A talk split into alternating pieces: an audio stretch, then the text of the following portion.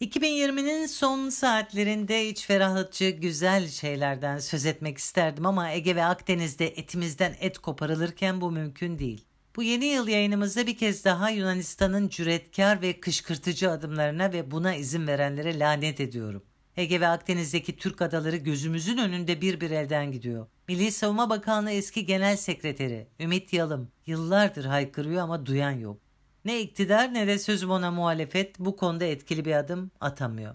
Adeta hem iktidarın hem muhalefetin bildiği ve bizim bilmediğimiz gizli bir anlaşmanın maddeleri gereği adalarımız işgal ediliyor.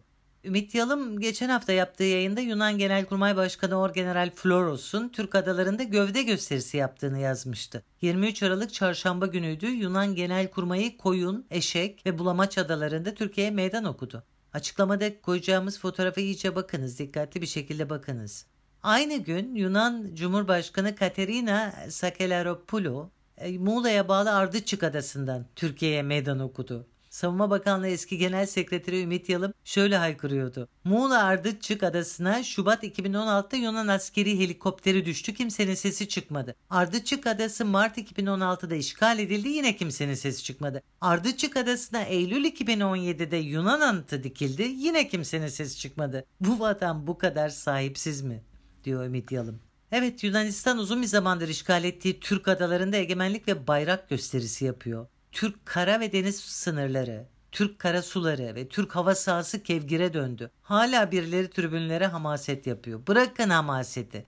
Milletin kulakları ağrıdı. Adamlar cumhurbaşkanları, genelkurmay başkanları, papazlar, bakanlar, bilmem ne kadar üst düzey kadroyu adalarımıza yığıyor. Topun tüfeğin önüne geçiyorlar. Arkada İzmir manzarası, kameralara poz veriyorlar. Mevlüt Çavuşoğlu da diplomatik ilişkilerin iyileştiğinden filan bahsediyor. Anlamadığımız kelimeler ekranlarda uçuşuyor. Yok istikşafi görüşmeler yapılıyormuş da, yok Navtex'miş de, yok Soros sınırıymış da bunların hiçbirini anlamıyoruz. Ama bir cümleyle açıklayabiliriz onların ne anlama geldiğini. Türkiye'nin kara, deniz ve hava sınırları tehdit altında. Ve istikşafi bir biçimde halktan her şey gizleniyor istikşaf yani keşfe dayalı görüşmeler demek. Yumuşak yumuşak görüşmeler, pazarlıklar aslında. Demek istedikleri bu. Hatta şımarık Yunan bana ne beni kızdırdınız pazarlık masasından kalkıp gidiyorum falan diyor ya. İşte istikşafi görüşmeler onlar. Tribünler şu Yunan'la pazarlığa kadar düştünüz demesin diye Arapçadan kelimeler bulunuyor. Durumlara hep maske takılıyor. İstikşafiymiş de, müktesabbatmış da, boş verin olan ortada.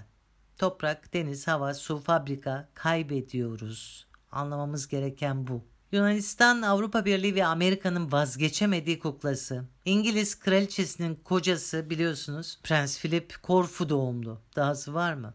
Yunan aracılığıyla Batı Türk adalarına, kıta sahanlığına, hava sahasına el koymak, Türkiye'yi kıpırdanmaz hale getirmek istiyor. Karmaşık kavramlarla kafamızı bulandıramazlar. Bakın Türkiye bir Libya mutabakatı ilan etti. Orada bile sismik çalışma yapmasına izin verilmedi. Türk araştırma gemileri Soros sınırı diye bilinen 28. boylamın batısına geçemedi. Nedir bu Soros sınırı? Küresel tefeci George Soros var ya hani birileri her naneyi ona bağlıyorsun dediği Soros. Yıl 2012 Soros ve şürekasına bağlı Uluslararası Kriz Grubu örgütü Doğu Akdeniz Türk kıta sahanlığı batı sınırını 28. boylamdan geçirdi. Haritalarda böyle bir harita yayınladı ve 28. boylamda Türk kıta sahanlığının batı sınırı bitiyor dedi. O gün bugün kıta sahanlığımız 28. boylamda bitti. Nasıl mı? Uluslararası Kriz Grubu 2012'de yayınladığı bu haritadan tam bir ay sonra AKP hükümeti Türkiye Petrolleri Anonim Ortaklığı'na Doğu Akdeniz'de petrol araması için ruhsat verdi. Ruhsat sahaları Nisan 2012 tarihli resmi gazetede yayınlandı ve ne gördük orada? Ruhsat sahalarının sınırı 28. boylamdan geçiyordu. Hükümet çoktan bu kriz grubunun yayınladığı haritayı Soros sınırı denen 28. boylamı kabul etmişti.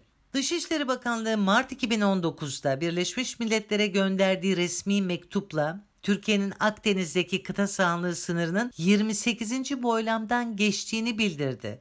Çoktan kabul etmişlerdi. Dışişleri Bakanlığı Kasım 2019'da Birleşmiş Milletler'e gönderdiği resmi mektupta Türkiye-Mısır batı sınırının, o hattın batı sınırının 28. boylamdan geçtiğini deklare etti. Yani Dışişleri Bakanı Mevlüt Çavuşoğlu ve bakanlık da sorusunda dayattığı sınırı kabul ediyordu. Çok bilmişler hala dış güçler diye dursun dışarısı ve içerideki memurları el birliğiyle Türkiye'yi İzmir ve Antalya körfezine hapsettiler. Kimsenin de sesi çıkmadı. İç işlerine gelelim. Ümit Yalım Yunan Genelkurmay Başkanı Floros'un Eşek Adası'nda hani var ya Aydın'a bağlı Eşek Adası. Aydın Adalar Belediye Başkanı dikkat edin Aydın Adalar Belediye Başkanı Evangelos Kottoras'a plaket verdiğini yazdı. Kotoros bir Yunan vatandaşı ve 2004'ten beri Adalar Belediye Başkanlığı yapıyor. İçişleri Bakanlığı onu ne görevden alıyor ne kayyum atıyor ne de yıllardır yapılan şaklabanlığa, edepsizliğe ses çıkarıyor. 2020'ye veda ederken güzel şeyler söyleyemedim. Bugünkü kaydı elimizden gelen her yerde dillendirmenizi rica ederim. 2021 bereketli olsun. Üzüm gibi sıkılan insanlarımızın derdine çare olma gücü bulalım diyorum. Yeni yılınızı kutluyorum.